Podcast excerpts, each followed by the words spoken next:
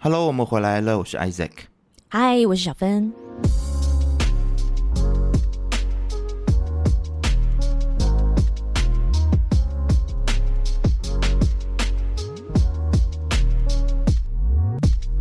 今天这一集蛮特别的哈，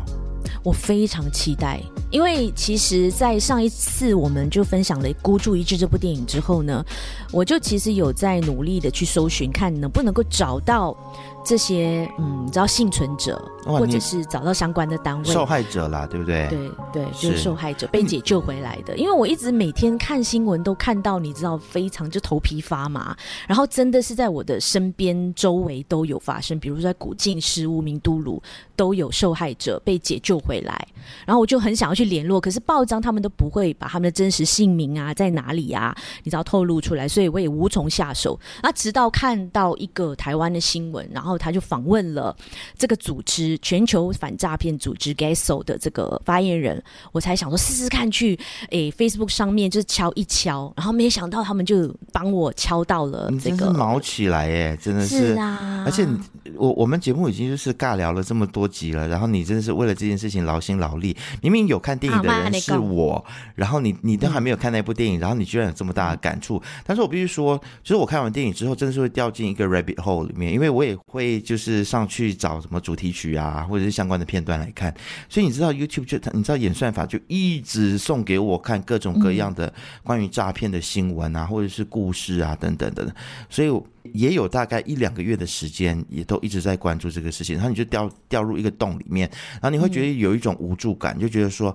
这么多人，你知道，不管是被骗，或者是现在被困在东南亚的某一个地方逃不出来，但是我们到底能够做什么来帮他们？嗯，所以我觉得通过我们，我因为我们也算是媒体嘛，虽然我们是自媒体人，嗯、所以能够通过我们的节目，请这一些就是反诈骗组织也好，或者是曾经经历过这个被诈骗的这些相关人士上节目，算是给大家提一个醒，或者我知道大家已经铺天盖地每天都在看这些新闻了，嗯、但是不知道为什么还是有人会上当，哦、我跟你讲，有人还是会把他们的财产、把他们的都都交给。放手交给他们，尤其很多长辈他是劝不听的，然后就是很敢给，你知道吗？脖子很硬那一种。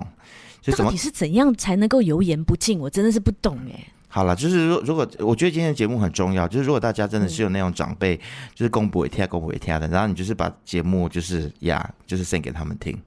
对，好。那我们之前也提到过嘛，嗯、就是中国这个“一带一路”已经十年了，这个倡议。然后他们当初呢也是利用，就是引进了很多的资金还有技术来帮助东南亚，比如说。泰国啦、缅甸啊、柬埔寨啊、马来西亚等等，来建设铁路、码头、机场、创业园区等等。那我们在二零一七、二零一八那几年开始，会看到一些陆陆续续有一些人被卖猪仔到缅甸、柬埔寨、西港。三不管地带这些经济特区，然后甚至很夸张的是，当地的官员或者是移民局的官员，甚至勾结了这些诈骗集团，然后开始各种的犯罪啊、杀猪盘啊，以什么高薪来聘请他们，可是是行。可能诈骗或者是拐卖人口之事，所以今天我们就邀请了 GESO 这个全球反诈骗组织的两位发言人 Olivia 和 Simon 上到这个节目来跟我们聊聊，他们其实是怎么进行的整个产业链，然后他们现现在做的努力到底是到了哪里？好，我们请 Simon 还有 Olivia 来到节目当中。Hello，你们，你们好。大家好，我是 Olivia，我是在全球反诈骗组织里面的一位志愿者，已经加入了大概两年的时间。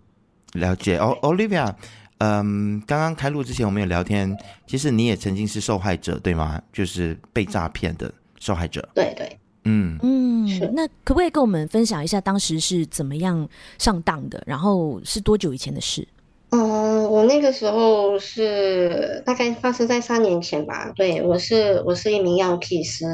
然后呢，我其实，在网络上，比如说 IG 还有 Facebook，呃，其实有陆陆续续有加到一些就是陌生人，然后就是聊天嘛，聊天之后他就会介绍你投资平台。那我其实那个时候已经怎么说，就是提醒自己不要去参与这些投资的。这个项目，那之后到最后一位我认识的这个呢，我我也有这样子跟他说了一下，他就跟我说他没有在做投资什么的。那过程中聊天的过程中就大概持续了大概一个月，然后中间也有视频过。之后呢，他就讲说，呃，是他跟了朋友做的虚拟货币的投资项目，那他想要介绍给我，哦、呃，就是让我尝试一下什么赚钱啊，就是帮助我，就是提高我的那个生活品质嘛。嗯，对，然后就是这样子，就是一步一步的陷入进去了。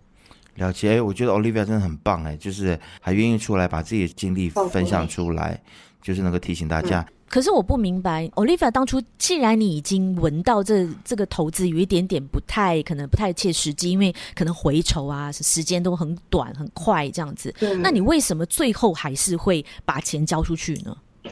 因为那个时候其实跟他跟他聊了大概有持续了一个月一个月多的时间，那那个时候其实已经建立了那个有一些信任，嗯，对，有一些 bonding 啊，有一些 relationship。其实他会用一些，比如说道德绑架，然后去怂恿你去加入他，去尝试一下投资看看。之后你不愿意的话，没有关系，他不会，他不会强迫你，就是一直这样子一一步一步的，就是慢慢陷入进去了。就是他会一直用道德绑架，就是让你越投越多这样子。所以这个就是所谓的杀猪盘嘛，对不对？对对。是。好啊，我、呃、我们刚才忘记了，就是也也要让 Simon。介绍一下他自己好了。对对，就就一直把 Simon 晾在那边。冷落你了。对，不会不会。然后两位主持人，然后各位观众朋友，大家好，我是 Gesso 的 Simon 这样子。对，然后我的话，我没有像 Olivia 就是一样待这么长的时间，我是在今年才加入 Gesso 的。对，我主要的话是帮助一些就是可能被骗骗出去，然后要回国的一些被害人。假如说像我是台湾人哦，所以走出他们回台湾一些比较特殊的个案。哦，协助他们的后续的一些安置的行为，这样子。嗯，对，嗯，你们 Gesso 就现在也也是一个蛮国际化的一个组织嘛，因为 Olivia 是在马马来西亚，哎、可以讲吗？可以讲在马来西亚吗？啊，是是 是，OK，好密哦，是是，觉得可能也请 Simon 就是介绍一下 Gesso 这这个组织啦，嗯、还有你你为什么当初会这么热血、这么热心去参与到这个组织？因为我觉得你声音蛮好听的，为什么你没有出来当主持人啊？你是在招募新人吗？现在没有 没有，哦，那我就简单说明一下，就是我们 Gesso 其实是在两年多前成立的，我们是在美国成立。过去的时候，我们本来是有一些就是被杀猪盘，或者是被其他一些投资诈骗的感情诈骗的一些受害人所组成的一个自救会。哦，就像就像是 Olivia，她也是那个时候比较早期的一些成员。然后甚至像我们原本我们的创办人 CEO，他本身也是一个被诈骗的一个受害人。对，所以其实我们一开始是由自救会，然后后续才发展成像现在这样子，后面会开始去调查黑网。然后甚至你去深入这个诈骗产业的时候，才发现啊，原来这个产业是这么的庞大，所以后面的时候才会像衍衍生出啊，不论是你要去调查水房，然后追踪诈骗资金，甚至到不论是柬埔寨或是一些东南半岛其他地方去做救援的动作。然后刚才您有提到，就是说我们是一个比较国际化的组织，所以其实当然我们的组员从台湾，然后马来西亚，甚至是。一些像是美国人，然后法国、挪威等等的，其实我们有很多不同国籍的人是在遍布在世界各地的这样子。哇，那有没有泰国、缅甸、柬埔寨人呢？呃，我们过去的时候，因为我们有设那个安全屋哦，在柬埔寨的时候，所以其实我们有组员是常住在那边，在当时的时候。了解。哇哦。所以，所以，呃，Simon，你你跟 Olivia 两个人，其实现在在这个组织里面，你们负责的这个工作。有什么不一样的地方吗？呃，我个人的话，我我自己目前是负责，就是像是一些呃接触到一些媒体的部分，或者是就像就像我刚才提到，有一些比较特殊的个案哦，他们需要回台湾，或者是他们需要回去他们各自的地方，然后我去跟他们做一个接洽，因为我们是希望可以借由他们的一些故事，或者是他们的一些特殊的经历，让更多的民众哦可以更重视这件事情，就是让大家更有警觉性一点。所以我其实。在 Gesso 里面，呃，负责的主要是在媒体的部分，oh, 然后 Olivia 的部分，我可以让她自己来跟大家说明一下。哦、嗯，好，对我这边处理的部分就比较是好像呃网页上的那个 Live Chat 那边就是有受害者或者是有一些人来求救，就是发信息嘛，那我是负责回复的那个。其实我们部门这个 live chat 组这边有好几个来自不同国家的组员，所以我们都会不定时的上就是 online，然后去回复。那我自己本身还有在处理另外一个部分，就是人口贩卖组的，就是我们这边比较像是 coordinator 吧，就是负责把受害者提交的资料。然后发到一些救援队那边去展开那个救援行动，这样子。了解。现在其实，在那个孤注一掷电影上映之后，会不会就是需要救援的人比较少了，或者更多？嗯，最近的话，嗯，如果讲说是马来西亚的话，比较多是专注在缅甸那一带。对，比如说，哦，呃，去年的话，马来西亚的这边比较多是在柬埔寨。在老挝经济特区，那今年开始呢，比较多的是注重在就是缅甸那一部分的。对，嗯，那其实你们要跟这些诈骗集团、这些经济特区里面的这些诈骗集团，不管是赌场啊，或者是黑道啊，跟他们交涉或者跟他们打交道，你需不需要有什么样的背景，或者是要做什么样的功课，或者要认识它里面的什么头头来跟他们进行沟通？这边如呃，我觉得是要看地区啦。比如说呃，在老挝金三角特区那边，还有柬埔寨这边呢，基本上是我们直接对那个执法单位，就是比如说呃，马来西亚大使馆，还有就是那个当地的那些治安局啊，或者是一些内政部的救援队，就可以进行那个营救的过程。那如果是针对在缅甸这边呢，会比较复杂一点。对，所以其实我们我以我们的。组织的身份其实去接触好像也起不了很大的作用啊。嗯，我可以这么说吗？以你们的身份去营救他们，可能会比较危险，或者是他们根本就不鸟你们，会吗？嗯，如果讲说是执法单位那边目前的状况，就是直接性的去跟执法单位那边联络，其实没有很大问题啊。就是在缅甸那边，如果是要接洽到那些呃园区里面的人的话，那可能我们的身份就要比较有保守一点。嗯，怎么个保守法？就是可能呃匿名、匿名，或者是可能需要用到一些不一样的那个身份去接触他们。对，不不，就是不不建议会用那个反诈骗组织去接触。嗯，哦，所以要有一个另外一个身份。对，大概是比较容易。OK，了解。那所以你们曾经到过这些园区吗？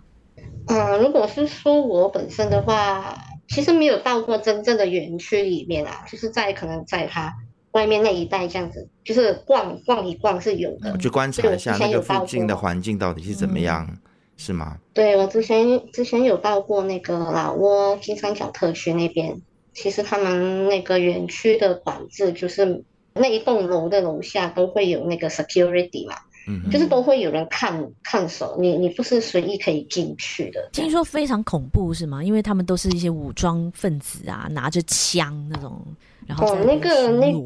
对对，那个在缅甸啊，对，如果是说在柬埔寨跟金三角特区，应该没有那么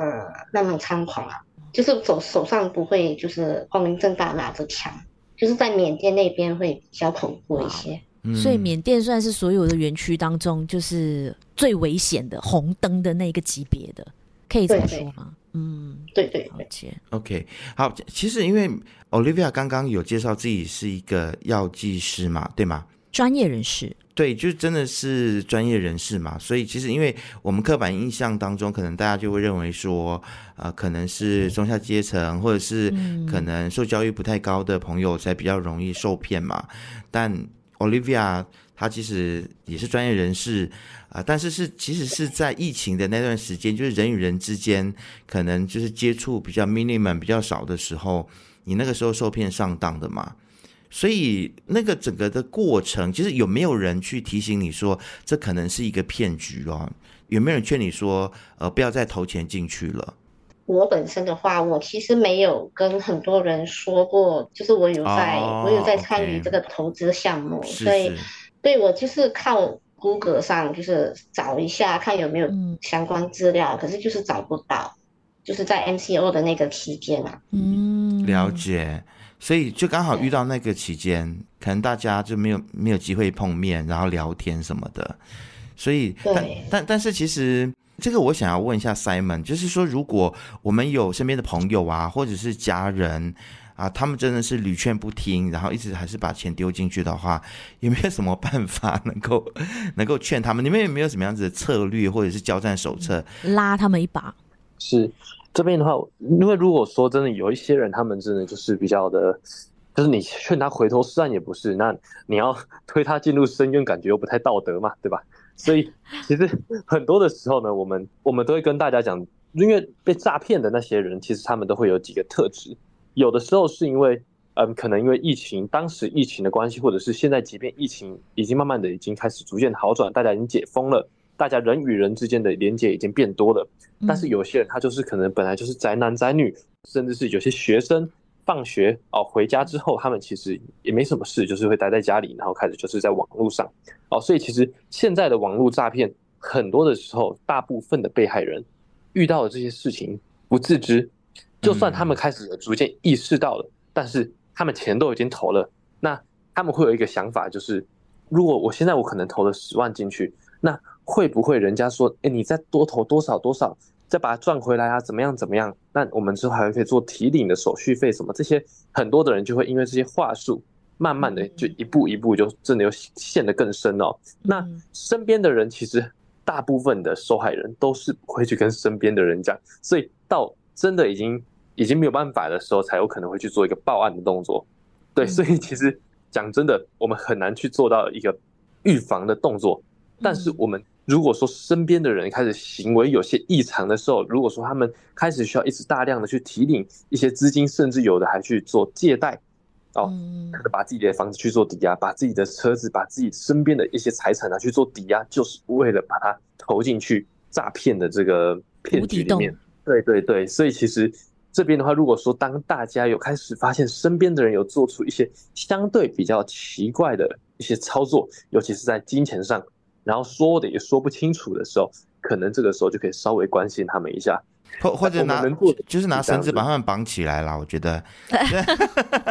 如果 你去 或者把他的那个存折烧掉，负面教材，或者把他的那个 ATM 剪掉。哎，但是你现在把这些东西烧掉、剪掉也没有用，现在都是用网络转账嘛。对啊，对啊，是是是。那那我很好奇，Simon，以你就是接触过这么多受害者，他们的心态到底是什么？就是为什么他们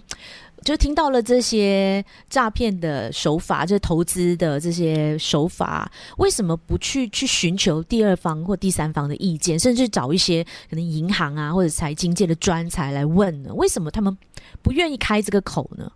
是，其实这边的话，我们认为就是。这些受害人他们的内心其实多多少少都是有一些不敢去面对，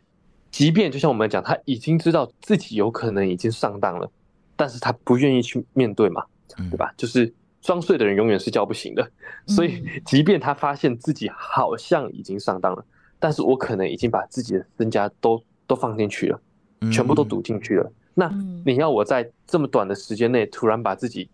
一棒打醒？很多的人是做不到的，那干脆蒙蔽了自己的双眼，那我就干脆我睡下去，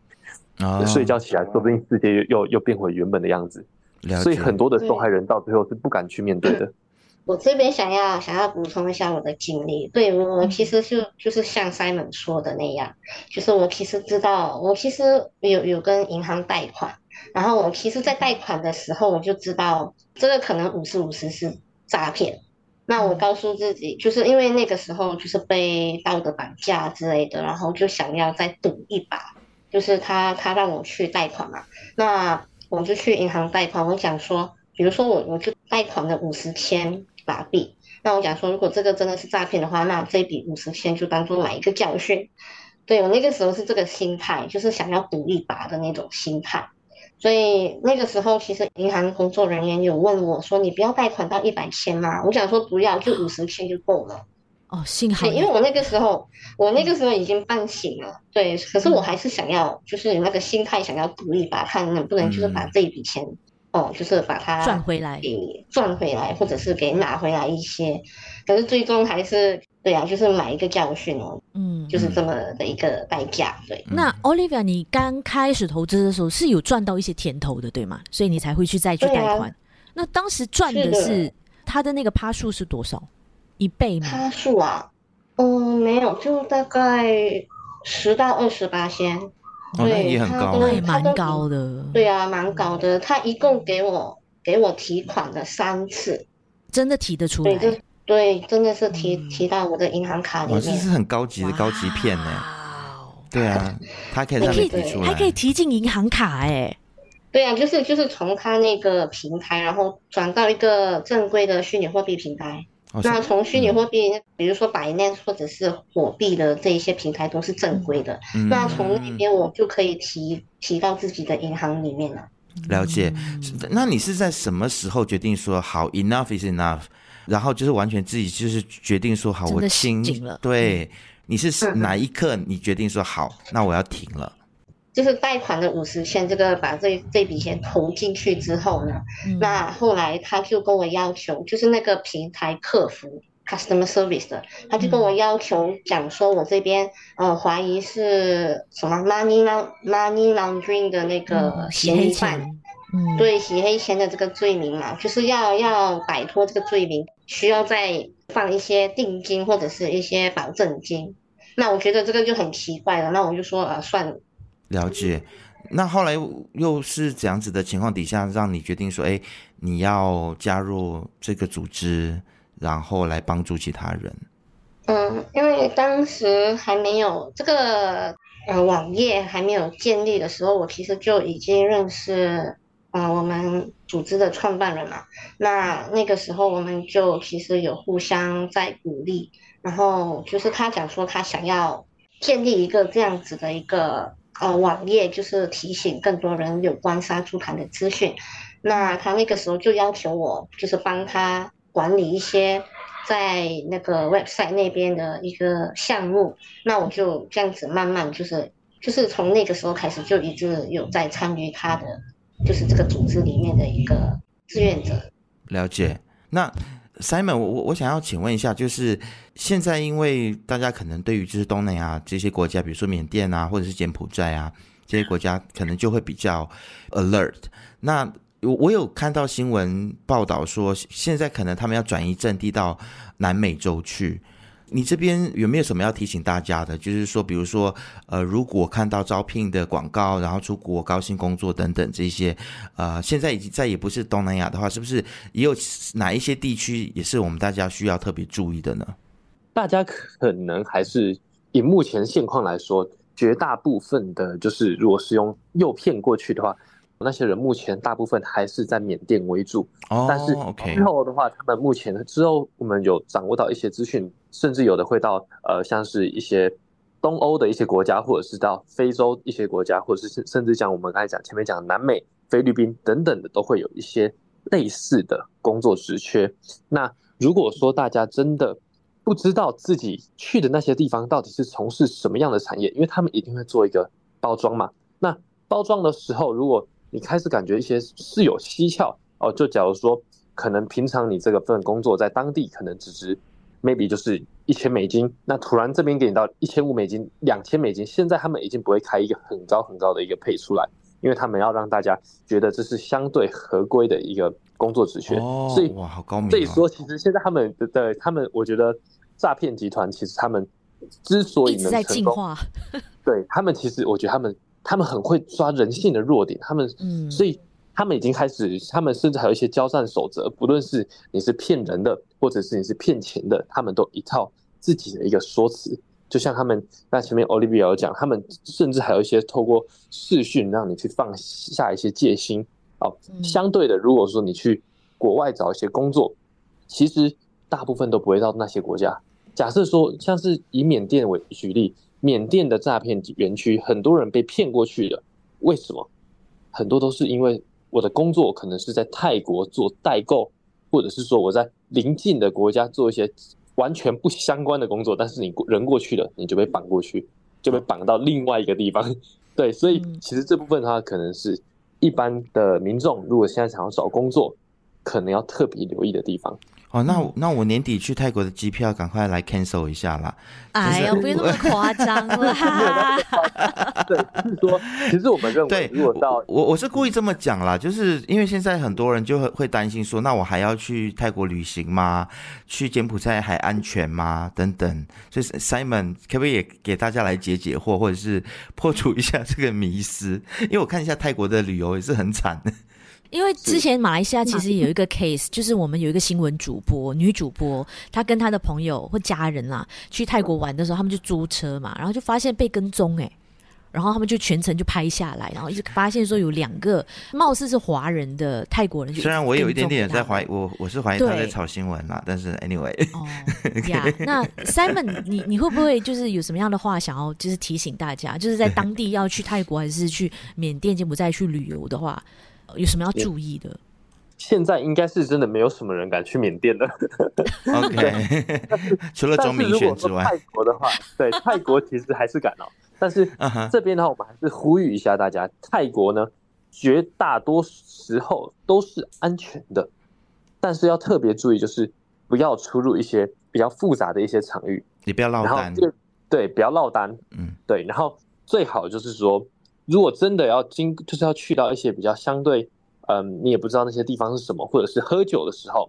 切记切记，就是因为如果有可能你是单独的话，时时刻刻开启你的定位，去给你身边周遭的人，让他们至至少知道说你人在哪里。好，但是如果说你真的还是不省人事，那我想必你的定位早就被人家关掉了。嗯，对，然后可能东西也被人家带走。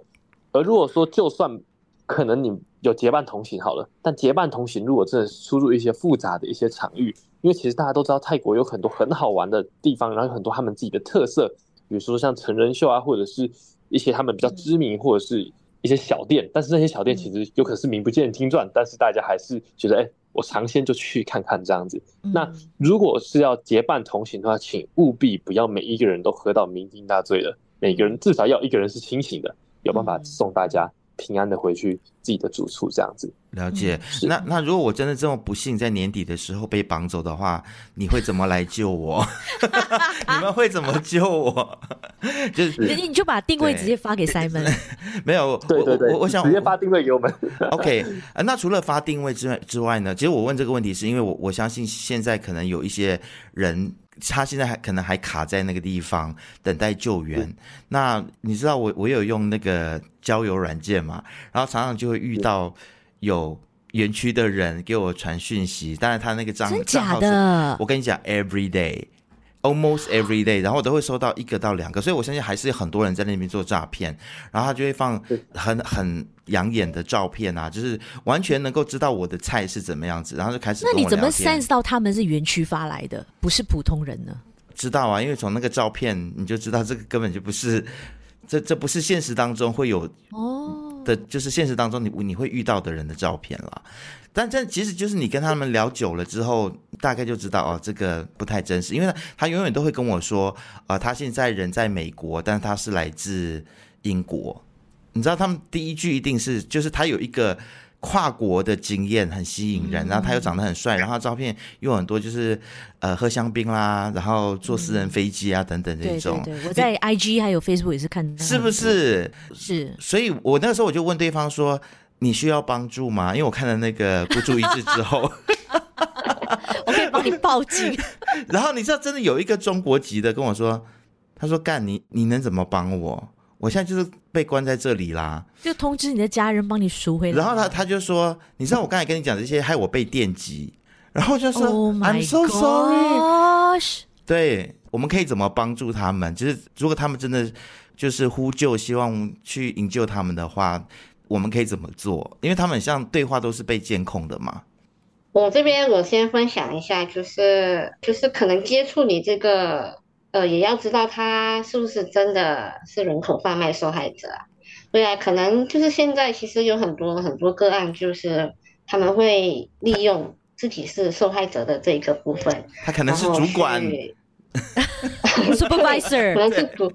组长，或者是想用另外一个方式去诈骗你，就是比如说，呃，你可以不可以帮我数出来？啊、呃，我这边需要五十万的那个赔付，你能不能帮我帮我数出来，这样子救我出来。对，很多个案都都其实有发生过了。所以我们这边如果是说嘎手的话，我们会经过一个就是比较严厉的一个 SOP 程序啊，就是要去过滤他们是不是真的是人口贩卖受害者。所以，我们需要跟他的本人接触，然后我们需要他呃提供一些报案单啊，或者是跟他们家人联系。对，我们会有一系列的那个程序要做。然后才决定是不是真的这个人就是受害者。但是要怎么确认呢？如果他们的对话都被监控的话，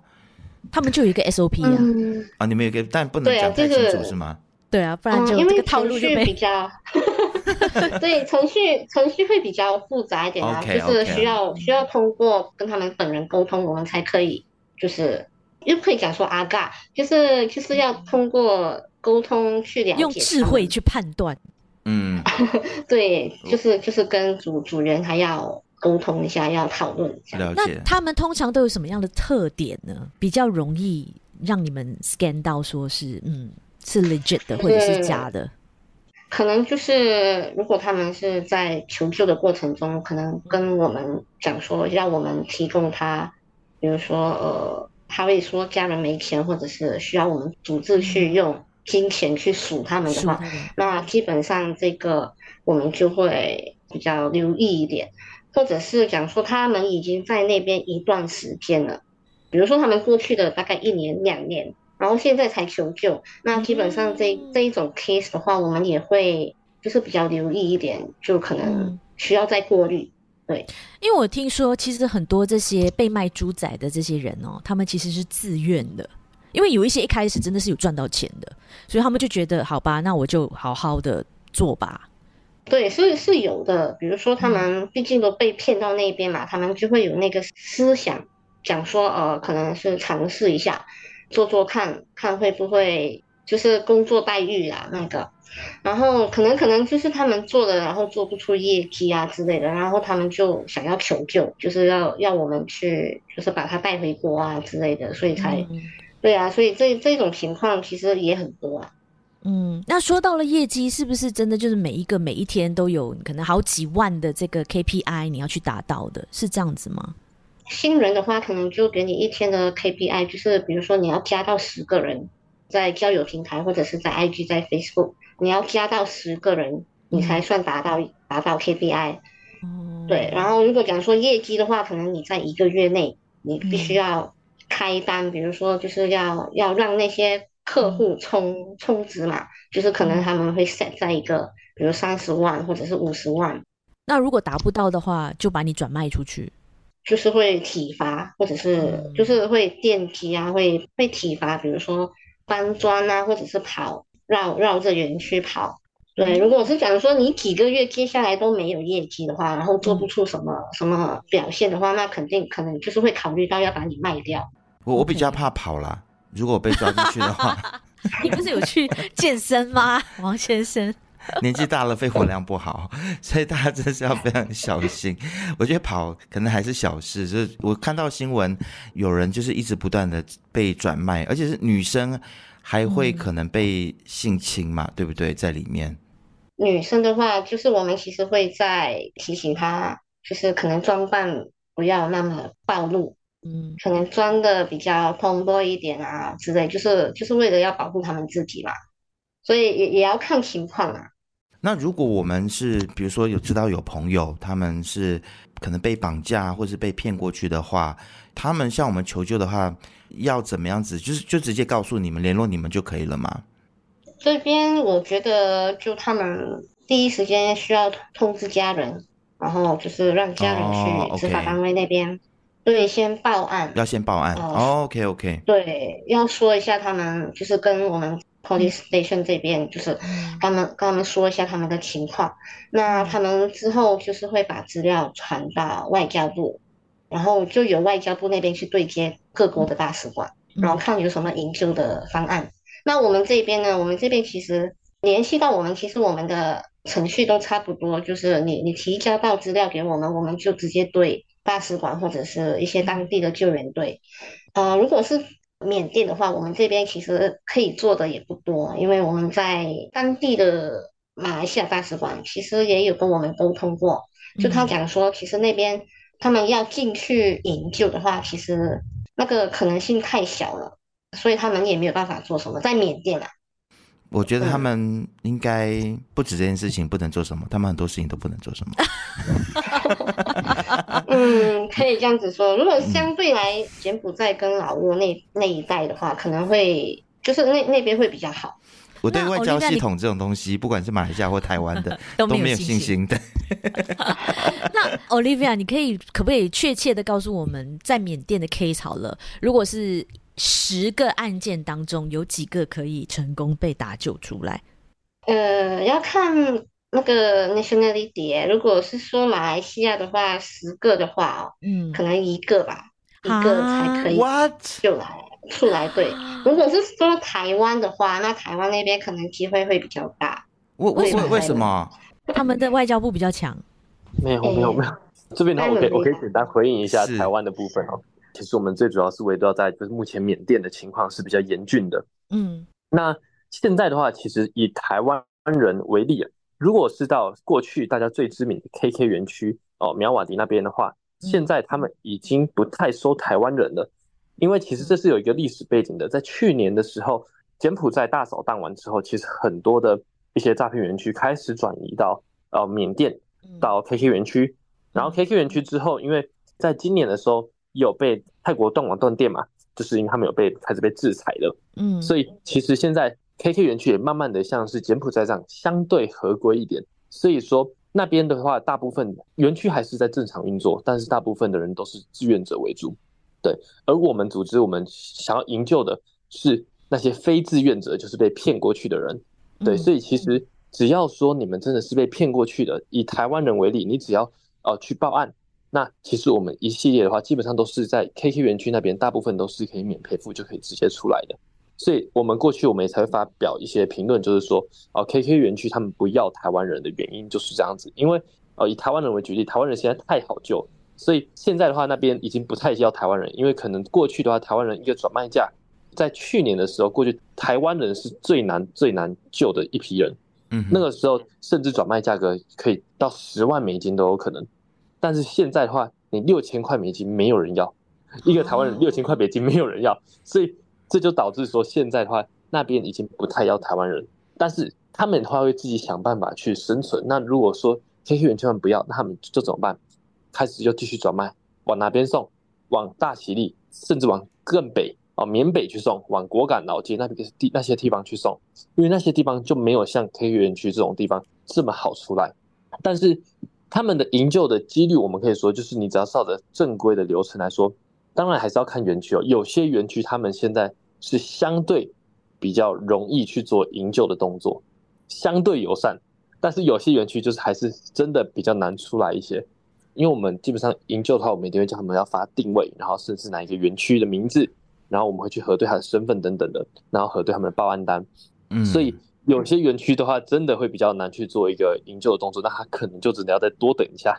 对，但是以台湾人来说，目前的话相对比较容易出来哦。就算你现在人到缅北，其实出来的可能性也是已经比过去还要大很多了。过去我们其实都很常这样子去解释哦，就是。大家都以为 KK 园区很难救，但是其实对我们那个时候来说，嗯、我们救三十个 KK 园区的人，可是我们不见得救得出一个缅北的一个人。对，所以其实对它的难度差异就是这么的大。那那个逻辑是不是说，可能越大的园区，因为它可能里面人比较多嘛，所以它就是如果呃你们去援救或者是去交涉的话。那他就可能认为说，反正我工作人员这么多，那我就放几个出去也没关系。那越小的园区，可能他人手比较吃紧，他就比较不愿意放人，是这个概念吗？也也不见得哦，因为对有些园区来讲，其实甚至如果以缅甸那边来说，他们其实就像是过去战国时期那种军阀割据的时代，园区自己有军队，他们本身自己政府军政府嘛，所以各地都是自己的军阀，园区有自己的军队，然后他们的。警局也有自己的军队，所以其实过去的时候，我们还有听过很有趣的，他们的在老街那边的几，就是他们有几大家族嘛，对吧？他们其中一边要去跟另外一边拿人，就说这边是我的人，但是其实对他们来讲，你只要付一点赎金，让人家出来就好了。但是我们说他们就很像是那种过去的黑道，嗯，我就是要争这一口气，所以我不爽了，我就带一群 军队进去要跟你抢这个人。那另外一边的那个园区，他们也会觉得，哎，你怎么亲门踏户来到这边？所以到最后，他们两边又开始火拼。那个时候死的蛮多人的，哦，但是最后那个人还是没出来。对，所以其实当地他们在过去真的比较，哎，也没有到过去哦，就是今年这种比较猖狂的时候，他们是这样在做事情的，所以才会说，你人被送到缅北去的话，其实真的相对来说难度会比较大。但是近期来说哦。在中缅泰三方联合执法之下，其实缅北的情况有逐渐的改善。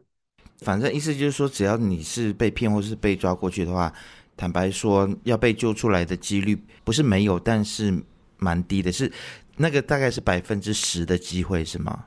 以马来西亚人的话是这么，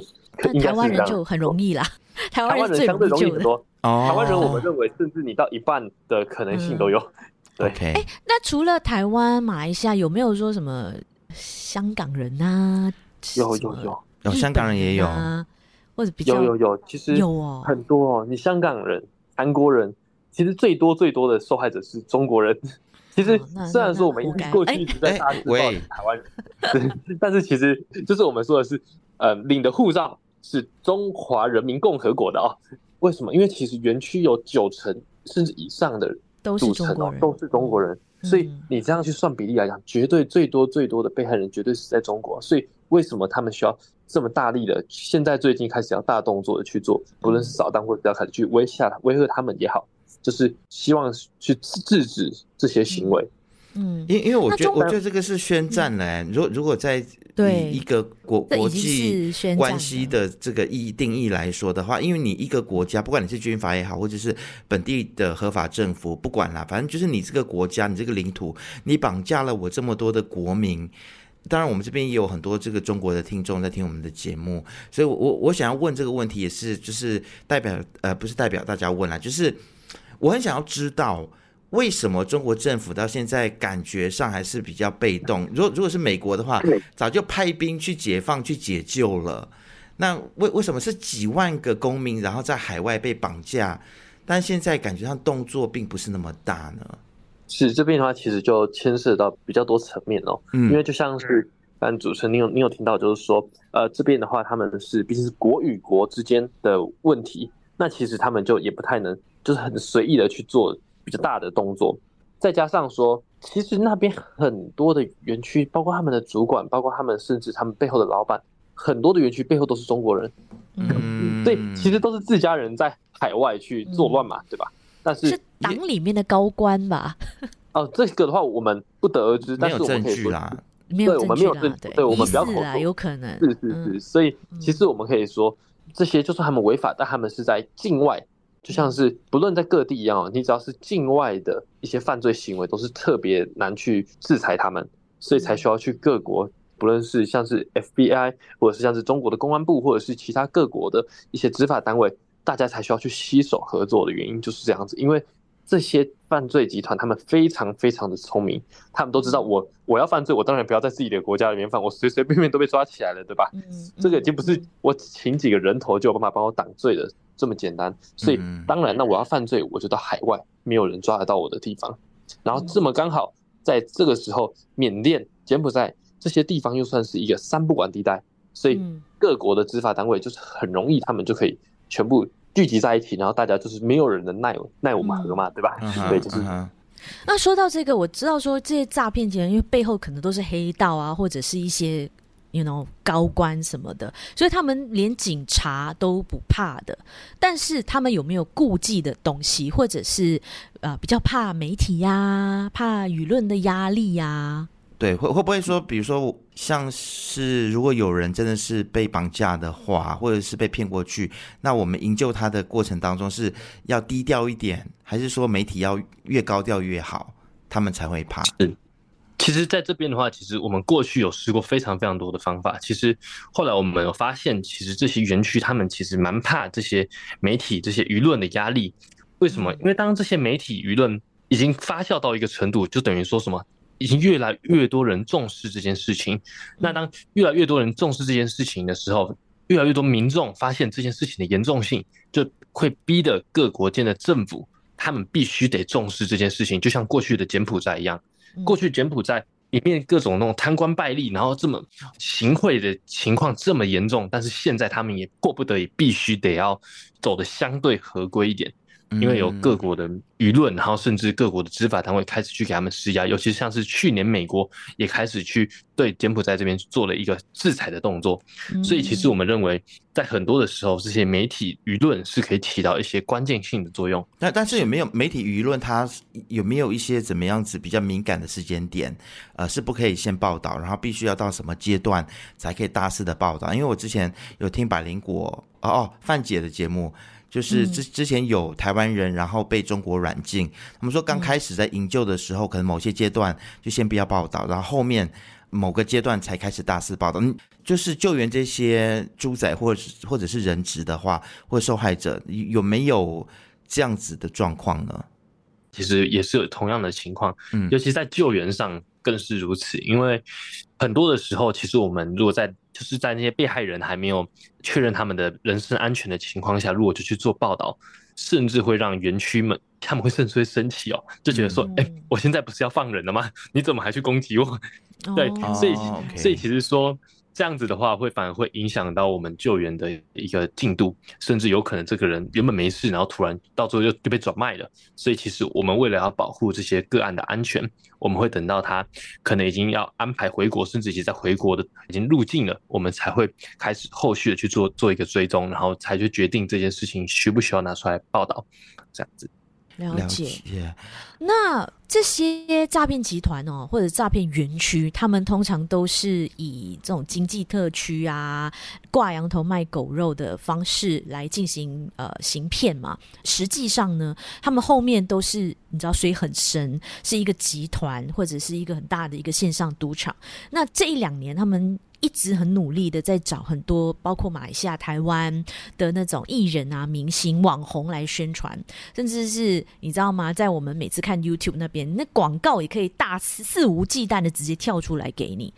然后这些明星他们会说：“哦，我只是单纯的就是有有钱，那我就赚。但是我就是不鼓励这个赌博的行为，我只是帮他宣传而已。那我没有代言，我说的就是黄明志啊，是讲白一点。那你们认为？”这样子的说法，你们拜不拜？是，其实对我们而言，我们是认为，只要就是我认为，在当大家身为一个公众人物，然后当你有办法发挥自己影响力的时候，就是要让这些影响力是有一个正向的一个一个发酵。所以，其实如果说当连自己都觉得这个东西似乎没有那么好的时候，毕竟我们每个人是独立个体，你会有你有自己的一个行为的模式，你可以选择自己要做什么事情，不做什么事情。而我认为，当你身为一个公众人物有影响力的话，其实我们认为可以去多多宣导一些比较好的事情，然后正确的事情。而如果说连自己都开始疑惑的时候呢？可能这部分可能就真的要 多想一下，就是这件事情到底有没有需要站出来做这件事情。他没有疑惑啊，他觉得光明正大，而且这些公司、这些集团都是有执照的哦。哦，对，这个我赌场的执照。对对，我我想要问，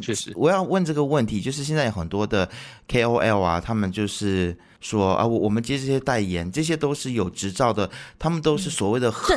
格正规，对。但是是是，到底合格跟正规到底是怎么界定啊？如果你问我的话，我觉得他在马来西亚当地或者在台湾当地，他如果没有被承认、没有被认证的话，那他就是不正规。你不能说他在哪一个国家是合格啊？是，其实我们也接触到蛮多的一些园区的内部的一些高层啊等等的。其实我觉得他们都很有趣，他们都会说啊，我们这是合规的，就是我们都是做正是是正规生意。嗯，对。所以其实说完全可以理解，但是他们说的也没有错。为什么？因为他们是合法的。他们是合法在做这件事情，所以对他们而言，那我就是合规的。那你们为什么要质疑我？为什么你们每次都要把我们批评的这么不堪？嗯，其实蛮有趣的。但是就是我觉得现在的社会啊，国际间这已经不是各个国家自己的问题了，这是这整个产业链。像是过去洗钱怎么洗，大家可能都知道，你要么就到一些赌场啊，你你一些不法所得，你到赌场赌完了，赌一赌，钱又变正常的了。对吧？那现在的话，他们发现，哎，有更快的方式。尤其当疫情爆发的时候，每个人都关在家里的时候，大家使用网络的时间变长了，他们就发现商机了。就是什么？就是诈骗这个产业。诈骗这个产业其实一直都存在，已经存在好几十年了。但是最近他们更蓬勃发展，就 就是最主要也是因为当时疫情的关系，大部分人都待在家里，然后也造成了很多的失业潮，全球各地每个人都在失业。那这个时候呢，就是当大家没有了工作，然后现在又另外一边又有一个新的工作机会出来，然后又真的有办法让你们赚到钱，那就很多的人就会投入这个产业，而这个产业就是我们所谓的网络诈骗。所以其实说，呃，我们刚才提到像是园区的部分，他们是一个集团没有错，甚至还有一些集团专门在盖园区，然后造镇计划的，哦，不论柬埔寨，不论缅甸这边都有。一带一路，一带一路的部分。对，就是说，其实有些是政策的，有些是还有政策的加持，OK，没有错的。对，不过说这当然背后有很多的，因为有利益的地方哦，有人的地方就会有这种开始一些阿里不达的东西就会开始一些一起进来。对，所以其实我们刚才有提到，像是园区外面他们都会有一些保安哦，不论拿枪拿电击棒等等。过去的时候是开放式园区，现在叫做封闭式园区。而这些园区，他们很多你看起来就是可能楼下就是很合规的赌场，真的是有领牌的哦。但是可能楼上是什么？楼上就是他们的机房，就是水房哦，打电话的啊，做诈骗的，然后最上面还会有他们的操场。所以其实园区他们真的是有操场的哦，开始要去做体罚，然后怎么等等的，还会有精神喊话，这些其实都是确实存在的这样子。所以还有精神喊话、嗯、，Oh my God！哦，真的真的，最近最近我们有接到一个歌啊，蛮有趣的。他们最近每天早上都要唱那个你的答案，你知道吗？就是一首歌叫做你的答案。就是抖音很红，抖音歌你知道吗？对对对，他们他们，然后他们是真的每天都很认真在唱这种东西，我就想说 也不错啦，就是至少说，因为那位歌案他是被骗过去的，所以他就说那唱那首歌也就算是他当天的，就是算他精神粮食了这样子，因为他在里面已经精神饱受折磨这样子。对对对，是黄明志同学，黄明志同学，还有各位同学，你们有听到了哈？下次不要再接这样子的代言了，please，真的是对。对，但我还以为他们会唱那个“我相信”这种的，就是那种直销、直销公司的主题曲，有没有？没有没有，现在他们真的都很新，而且他们他们会有各种不同的东西，然后他们的精神谈话就是他们每一天真的都要精神谈话。那他们有没有 TikTok account？就是每一天都有？哦、有有有真的吗？他们有，甚至还有一些园区，他们有自己经营自己的网红。对对对对对，他他他们还会去自己包装。过去的时候，我们有，我们还有，就是我我们有营救回一个个案，他原本是要怎么样？原本园区是要帮他包装成一个成功人士哦，就是我是一个很成功人士的形象，然后甚至还帮他拍广告啊什么的。但是最后那个对对 对，就是我觉得这个园区其实你跟他们接触久了，然后跟这些被害人聊久了，你会发现其实他们也蛮有趣的。对，嗯、天哪！了解哇！现在的诈骗集团真的很无所不用其极啊。好了，我想呃，今天最后可能也是要请你们讲一下，就是因因为我觉得 Gaso 你们现在都是应该是一个自愿的组织嘛，呃，也是应该是非盈利组织吧，对吗？是那那其实你们这么认真这么努力，但是你们肯定也是需要经费，你们的经费到底是从哪里来呢？需不需要大家帮忙呢？这边的话，我可以跟大家说明哦，其实我们这个组织完全就是一个非营利组织，然后，嗯，所有的一些成员都算是就是真的全部每一个人都是志愿者，嗯，然后所以其实我们算是一个上班族组组织这样子，只有只有很少很少一部分人是几乎全职在投入哦，包括我过去的，因为我其实我本来就是。自己做生意的，所以其实我们时间比较弹性，是有办法去参与组织的一些活动。对，所以像是我们组织的经费，还有人是像是把自己的房子拿来做抵押，然后来去从事救援，然后来从事一系列相关的工作。